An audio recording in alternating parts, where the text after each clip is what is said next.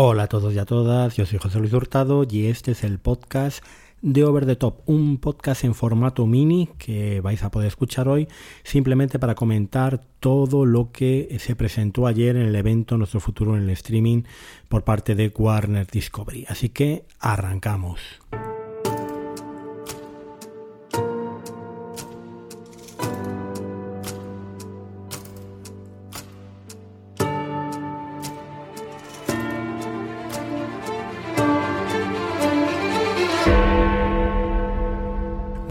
Diciendo desde hace ya algunas fechas, esperábamos con pasión ribereña, como diría Emilio, el momento en el que se iba a cambiar el nombre de HBO Max y se iba un poco a presentar la nueva estrategia de todo el grupo Warner Discovery para el streaming. Esto sucedió ayer y el CEO de, Warner Discovery, eh, David Zaslav, pues eh, subió al escenario para decir cosas como este es nuestro momento, esta es nuestra oportunidad, este es nuestro encuentro con el destino. Eh, yo no sé si verdaderamente se escuchan antes, antes de decir toda esta sarta de tonterías que dicen normalmente, claro, con un componente publicitario importante cuando suben al escenario toda esta gente. Bueno, eh, después de llamar a Warner Bros. Discovery la mejor empresa de narración de historias de la Tierra y el mayor y mejor exitoso creador de contenido del mundo mundial, pues eh, dijo que, Max, eh, porque esta es eh, la primera noticia que se, que se dejó entrever ayer, HBO Max pasa a llamarse Max en Estados Unidos el 23 de mayo, pues Max va a ser el hogar de los programas que tienen eh, un gran efecto en las personas y en la cultura. En fin todo lo que os podáis imaginar. Eh, desgraciadamente creo que Wall Street no es tan fácil de convencer con toda esta palabrería y las acciones de Warner Discovery caían ayer un 6%. No sé si hoy se recuperarán cuando vuelva a abrir la bolsa de Nueva York. Desde luego las acciones han perdido casi la mitad de su valor en el último año, aunque últimamente se habían recuperado un poco con los recortes, eh, las ventas de determinadas series a plataformas fast, etc. En fin, que ya es un hecho, no por menos anunciado mm, aquí mismo en este podcast y por parte de otros medios, eh, pues deja de ser eh, una noticia sorprendente. HBO Max pasa a llamarse directamente Max y pierde para siempre siempre su marca de HBO en el servicio de streaming que nos ha acompañado en los últimos eh, pues casi seis años o más de seis años aquí en España. You just need to look at this as a new beginning, a new destiny. Who are you under there? There are times to be someone.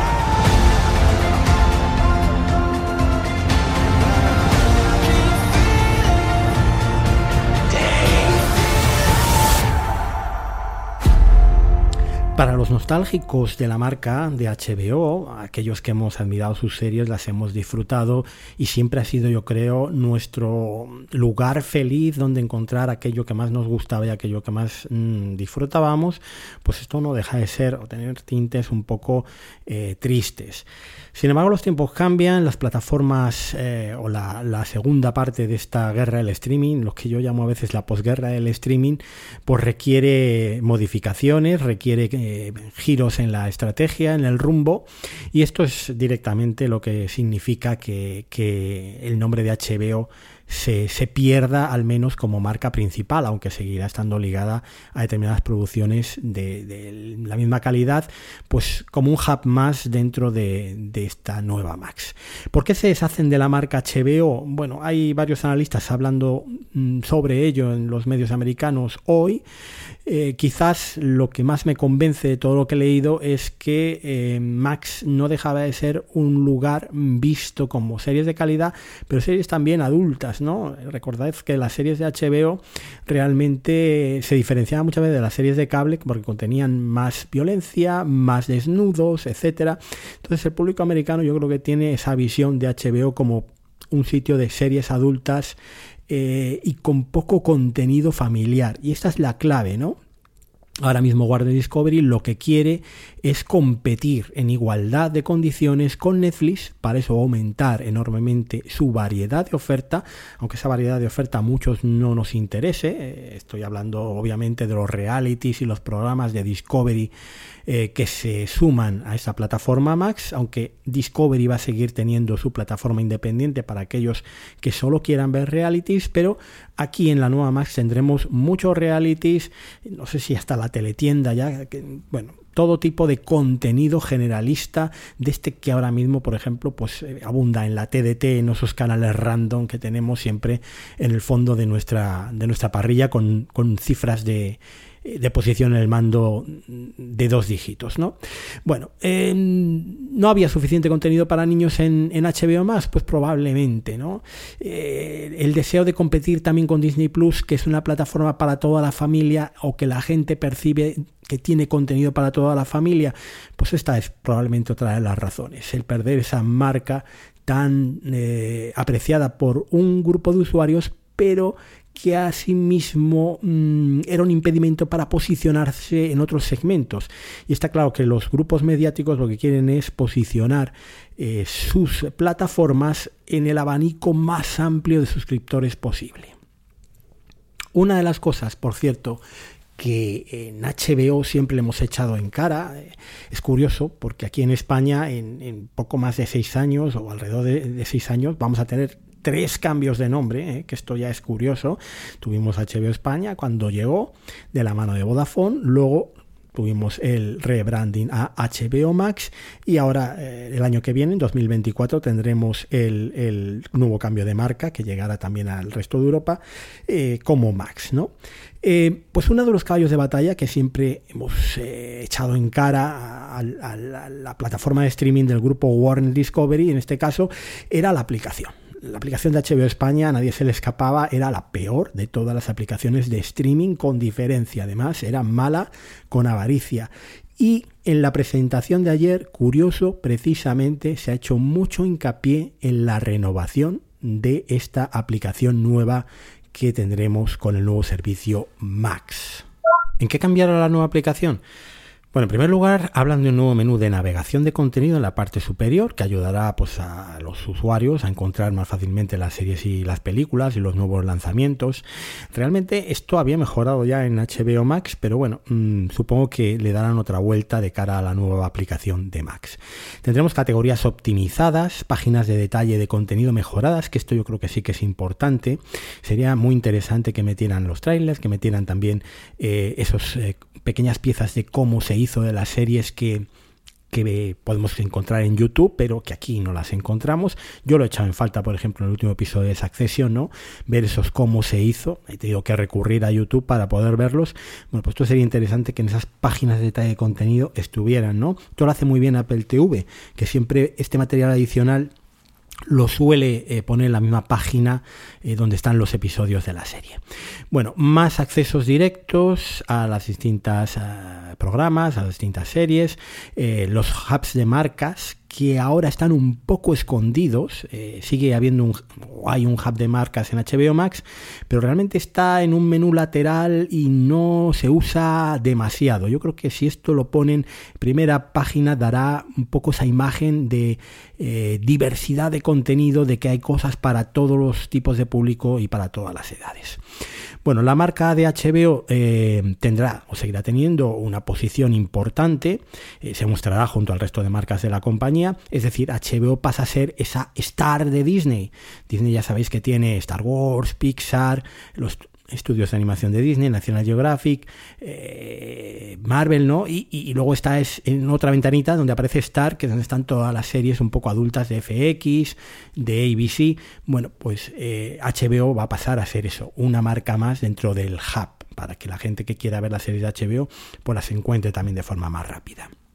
Habrá también un nuevo acceso directo rápido para guardar el contenido en una lista de ver más tarde y lo que es más importante, eh, van a empezar a curar el contenido y a eh, potenciar el recomendador, un poco para intentar equipararse a Netflix. Es decir, aparecerá por fin este tipo de recomendaciones porque has visto tal serie, que bueno, a veces es un poco random, no nos engañemos, pero también lo va a incluir la nueva aplicación de Max. Y otra cosa que también incluirá son eh, los perfiles escalonados para niños que yo creo que ya introducía Sky Showtime eh, cuando ha llegado a España. Esos perfiles para niños más pequeños, niños más grandes, eh, niños aún más grandes, pero adolescentes o adolescentes, ¿no? De esta manera escalonar la permisividad del contenido que yo creo que es más interesante que simplemente tener un perfil infantil que muchas veces a una niña o un niño de 12 años, como el caso de mis sobrinos, pues se les queda bastante corto, ¿no? Al final tienen que usar el perfil adulto para ver determinadas bueno, esto es bastante interesante. Acabo con el soporte para PayPal en la forma de pago, notificaciones también cuando hay un problema con ese pago, en todo tipo de aplicaciones donde esté Max, aparecerán ventanitas y avisos si hay algún problema con el pago o la suscripción, y el contenido 4K o HD que se va a ir expandiendo a casi todo el catálogo que puedan hacerlo, pero fundamentalmente hablan de la serie Juego de Tronos, me imagino que la Casa del Dragón, aunque no sé si la Casa del Dragón ya estaba en 4K, de Last of Us, la, eh, bueno, la colección de películas de Harry Potter, la trilogía del Señor de los Anillos, la trilogía del Caballero Oscuro, en fin, que irán expandiendo este contenido 4K, pero ojo, ojo, solo para el modelo de suscripción más caro. Porque sí, va a haber tres modelos de suscripción, vamos a pasar de un modelo de suscripción único a tres modelos diferentes.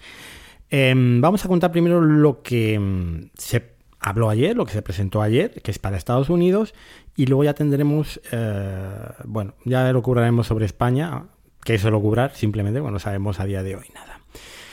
Vale, los tres modelos son los siguientes, los tres eh, planes de suscripción. El primero es un plan de 10 dólares al mes con publicidad. Si os quejabais del plan de Netflix, es que ahora el plan de Netflix sale a mitad de precio casi de lo que de lo que va a ser este plan de la nueva Max, de la sustituta de HBO. Luego habrá un plan intermedio, el plan de 16 dólares, que es lo que tenemos ahora. Es decir, la misma calidad HD sin anuncios. Es decir, se dobla prácticamente el precio de lo que tenemos ahora, si lo quieres seguir viendo sin anuncios, paga casi el doble. Bueno, no es exactamente el doble, pero en precio anual casi, ¿eh? porque son 70 euros anuales. Si suponemos que pueda costar unos 150, sería el doble. Pero bueno, ya veremos en su momento. De momento, 16 dólares lo que están viendo los norteamericanos a día de hoy de HBO Max sin anuncios. Y luego un nivel superior, que esto pues a mí me cabrea bastante, no lo acabo de entender, no se justifica esta subida de precio con el incremento de costes por transmitir en 4K, no es tan importante la diferencia de gasto, bueno, pues por 20 dólares, esto sí, sin anuncios, 4K UHD y Dolby Atmos. Pero además no solo limitan la calidad de visionado, limitan también las descargas. Con el plan de los 10 dólares, el básico, el que tiene anuncios, no puedes descargar offline. Con los otros sí, el de 16 dólares 30 descargas, el de 20 dólares 100 descargas. Y además el simulcast también cambia radicalmente.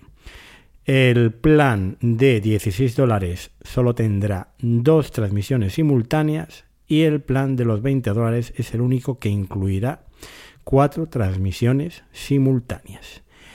Pues un poco a peor, ¿qué queréis que os diga? Pero también esto es lo que hay las plataformas de streaming no son rentables, son más baratas que ir al cine prácticamente. Si tú vas al cine en pareja, pues ya ni te cuento. Y esto está claro que no podía seguir costando lo que costaba. Ahora bien, ¿realmente es necesario hacer esta distinción con la calidad de imagen? Yo sé que son cosas de marketing, yo sé que tienes que dar ese punto más, pasa con los iPhone, pasa con cualquier producto de consumo a día de hoy, si quieres algo más premium, tienes que pagar más, pero hombre, calidad de visionado. Cuando todo el mundo tiene ya una tele 4K, ¿qué queréis que os diga? Es un poco casposo y un poco cutre hacer esto. Por lo menos esa es mi opinión. ¿Y en España? Pues en España todos nos estamos haciendo ahora la misma pregunta. Probablemente vosotros os estaréis haciendo la misma pregunta.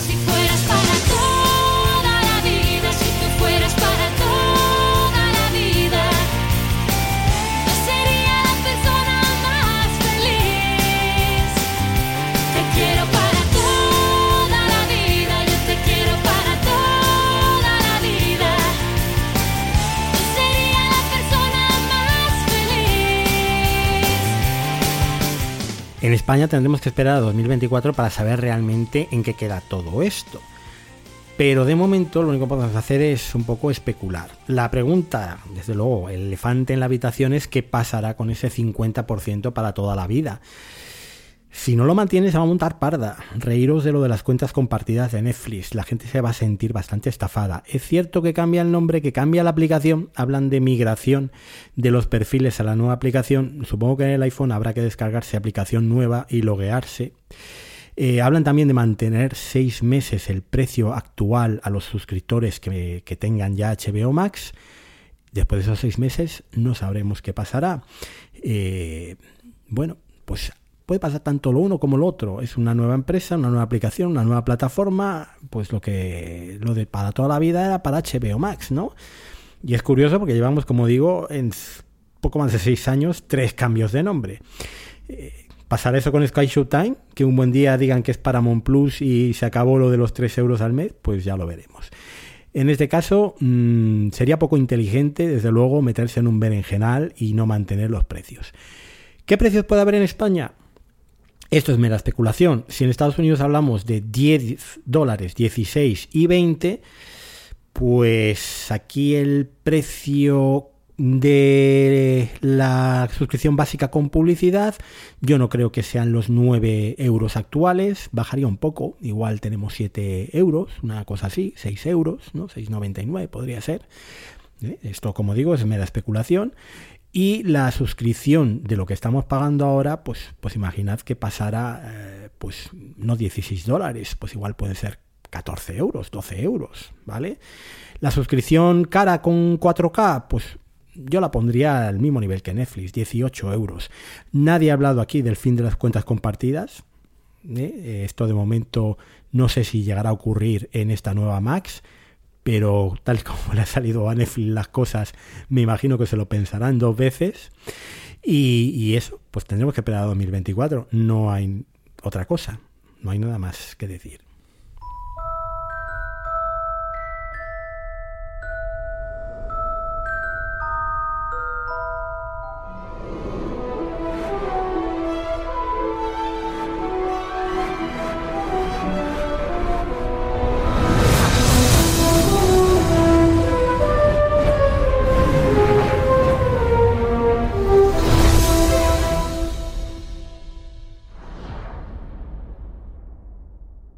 Y aparte de todo eso, anunciaron un montón de proyectos nuevos, de los cuales lo más impactante es de luego la serie de Harry Potter, que voy a dejar para el final. Empiezo hablando de la serie eh, de Conjuring. Mm, esto está, yo creo que ambientado en el universo de las películas estas de Annabelle de terror.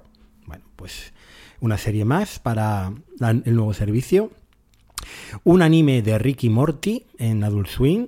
Eh, otro anime de Cartoon Network sobre los Tiny Toons, Tiny Toons University.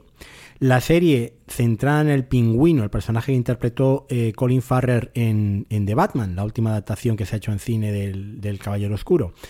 Eh, la del año pasado, creo.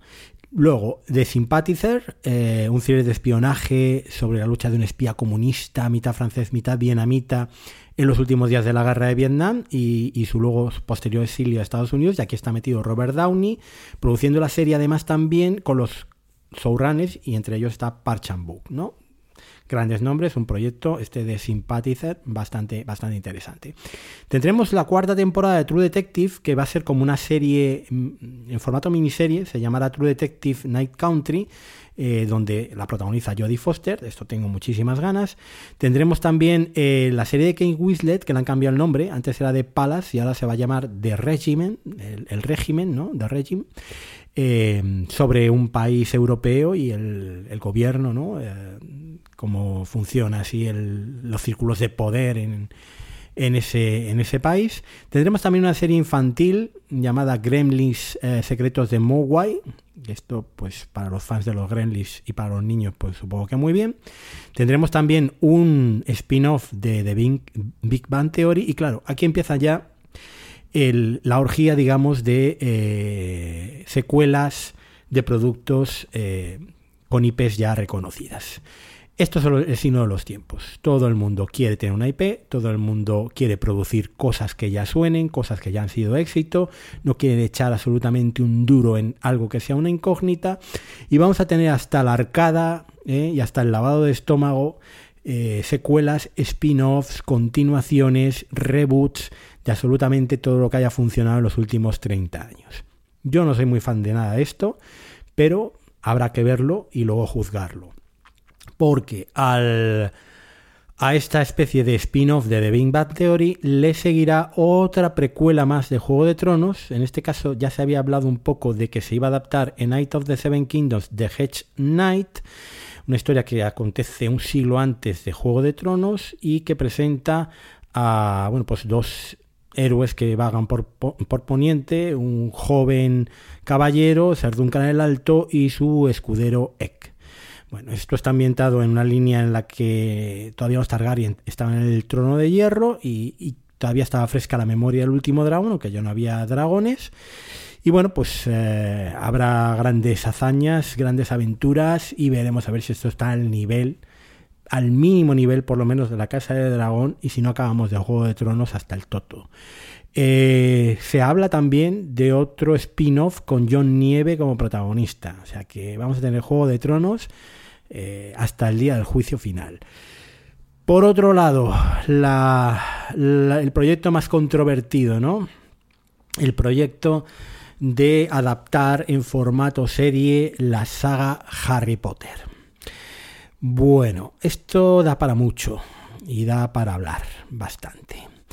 En principio el proyecto se prolongaría durante 10 años y se harían 10 temporadas de la serie.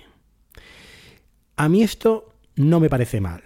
En fin, va a ser muy, muy complicado llegar al nivel que llegó Steve Klops escribiendo las películas de la saga Potter en conjunción con JK Rowling. JK Rowling aquí se habla de que va a supervisar para que sea fiel a los libros, pero JK Rowling recordad que está cancelada por sus comentarios transfóbicos y no creo que la enseñen mucho en ningún panel ni en ningún nada, ¿vale? Eh, por otro lado, pues están buscando showrunner, o sea que esto está muy en pañales, esto parece ser un anuncio montado mm, publicitariamente con muchas prisas y ya veremos. Tendrán que hacer un cast, ¿eh? y tendrán que tomar una serie de decisiones, porque de momento el teaser que han presentado, misma banda sonora, mismo aspecto visual, mismos logos, etcétera. Y claro, aquí vienen varias pegas. Realmente, ¿qué actores van a coger? Porque la saga Harry Potter, para mí personalmente, es el mejor cast que se ha hecho, mejor trabajo de casting en los últimos 20 años en cine y en televisión. ¿Quién va a sustituir a Severus Snape? ¿Quién va a sustituir a Alan Rickman? ¿Eh? ¿A Maggie Smith? ¿Quién va a sustituir a Emma Thompson o a Kenneth Branagh o a cada uno de los personajes que han ido saliendo a lo largo de la saga? ¿Quién va a sustituir a Emma Watson, a Rupert Grint, a Daniel Radcliffe? Independientemente de su calidad como actores, es que son iconos culturales ya. ¿Van a soportar los niños que tengan que sustituirlos la presión y las comparaciones en redes sociales? ¿Se va a mantener el aspecto visual? ¿Se va a buscar otro Hogwarts? ¿O se van a utilizar los mismos decorados? ¿Se va a usar la banda sonora de John Williams? ¿O se va a buscar nuevos compositores para la banda sonora de televisión? Que esto tiene toda la pinta de pegarse una hostia de, mm, bueno, perdona por la expresión, pero de proporciones bíblicas, como no lo hagan demasiado, demasiado bien. Por otro lado, contra la parte positiva, pues eh, sí que estaría bien que adaptaran muchas cosas que se quedaron fuera de los libros. Por ejemplo, ¿quién no le apetece ver la fiesta de mortiversario de Nick casi decapitado que se omitió en la adaptación de La Cámara Secreta? Pues a todo el mundo le apetecería ver esa escena. ¿A quién no le apetecería, por ejemplo, ver La Orden del Fénix adaptada fielmente en dos temporadas? Recordad que La Orden del Fénix fue la única eh, película que no adaptó, eh, que no escribió Steve Kloves y así quedó. Yo para mí es la peor de las de las ocho películas de Harry Potter, siendo el mejor libro, porque La Orden del Fénix para mí es el mejor libro de toda la saga.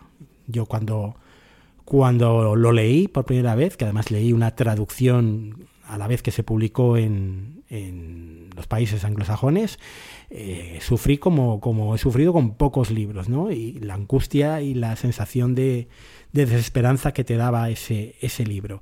Bueno, luego la película fue de la, como digo, de las peores, de las peor adaptadas, dejando muchas cosas fuera que luego se incorporaron al Príncipe Mestizo, a la siguiente película. En fin, no tiene mal sentido esa división en 10 temporadas, haciendo que La Orden del Fénix tenga dos temporadas en el libro y que los dos libros, eh, vamos, que el libro final se adapte en tres temporadas, por ejemplo. Pero como digo, hay muchas pegas, hay muchas trampas en las que se puede caer adaptando de nuevo la saga Harry Potter, sobre todo porque si es que no han pasado más de una década prácticamente desde el estreno de la última película. Todos tenemos en nuestra mente eh, al milímetro cada fotograma de, de, todas esas películas. Pero es desde luego una apuesta publicitaria muy importante y eh, si sale bien, que esto tendrán que poner de verdad todo el esfuerzo habido y por haber para que esto no, no esté por debajo de las películas, pues claro, podría ser el gran pelotazo de los próximos años. Esta sí podría ser una nueva Juego de Tronos. Pero vamos a ver, vamos a ver cómo sale esto.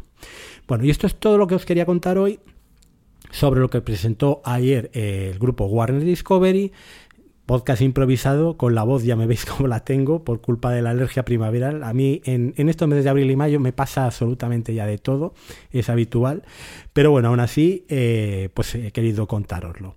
Mañana, por cierto, tendréis podcast también, porque como estoy con la bursitis en el codo, pues no puedo escribir, eh, no puedo escribir artículos, entonces eh, la newsletter que tenía preparada para... Mm, vamos, el tema que tenía ya bastante esbozado para, publicar mañana, pues al final se ha convertido en un podcast. Entonces os lo voy a contar en vez de que lo podáis leer.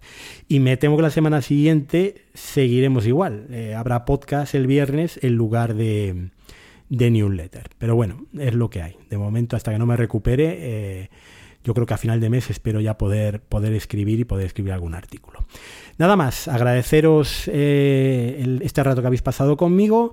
Si queréis comentarme cualquier cosa sobre qué os parece esta nueva presentación, cómo oís vosotros, cómo creéis que lo harán en España, pues ya sabéis, a través de Twitter, arroba over topes, en Telegram, telegram.me barra eh, over the top cm, donde somos casi 100 personas comentando sobre series, y eh, también en los comentarios en Substack o en la propia newsletter. Un abrazo y hasta mañana.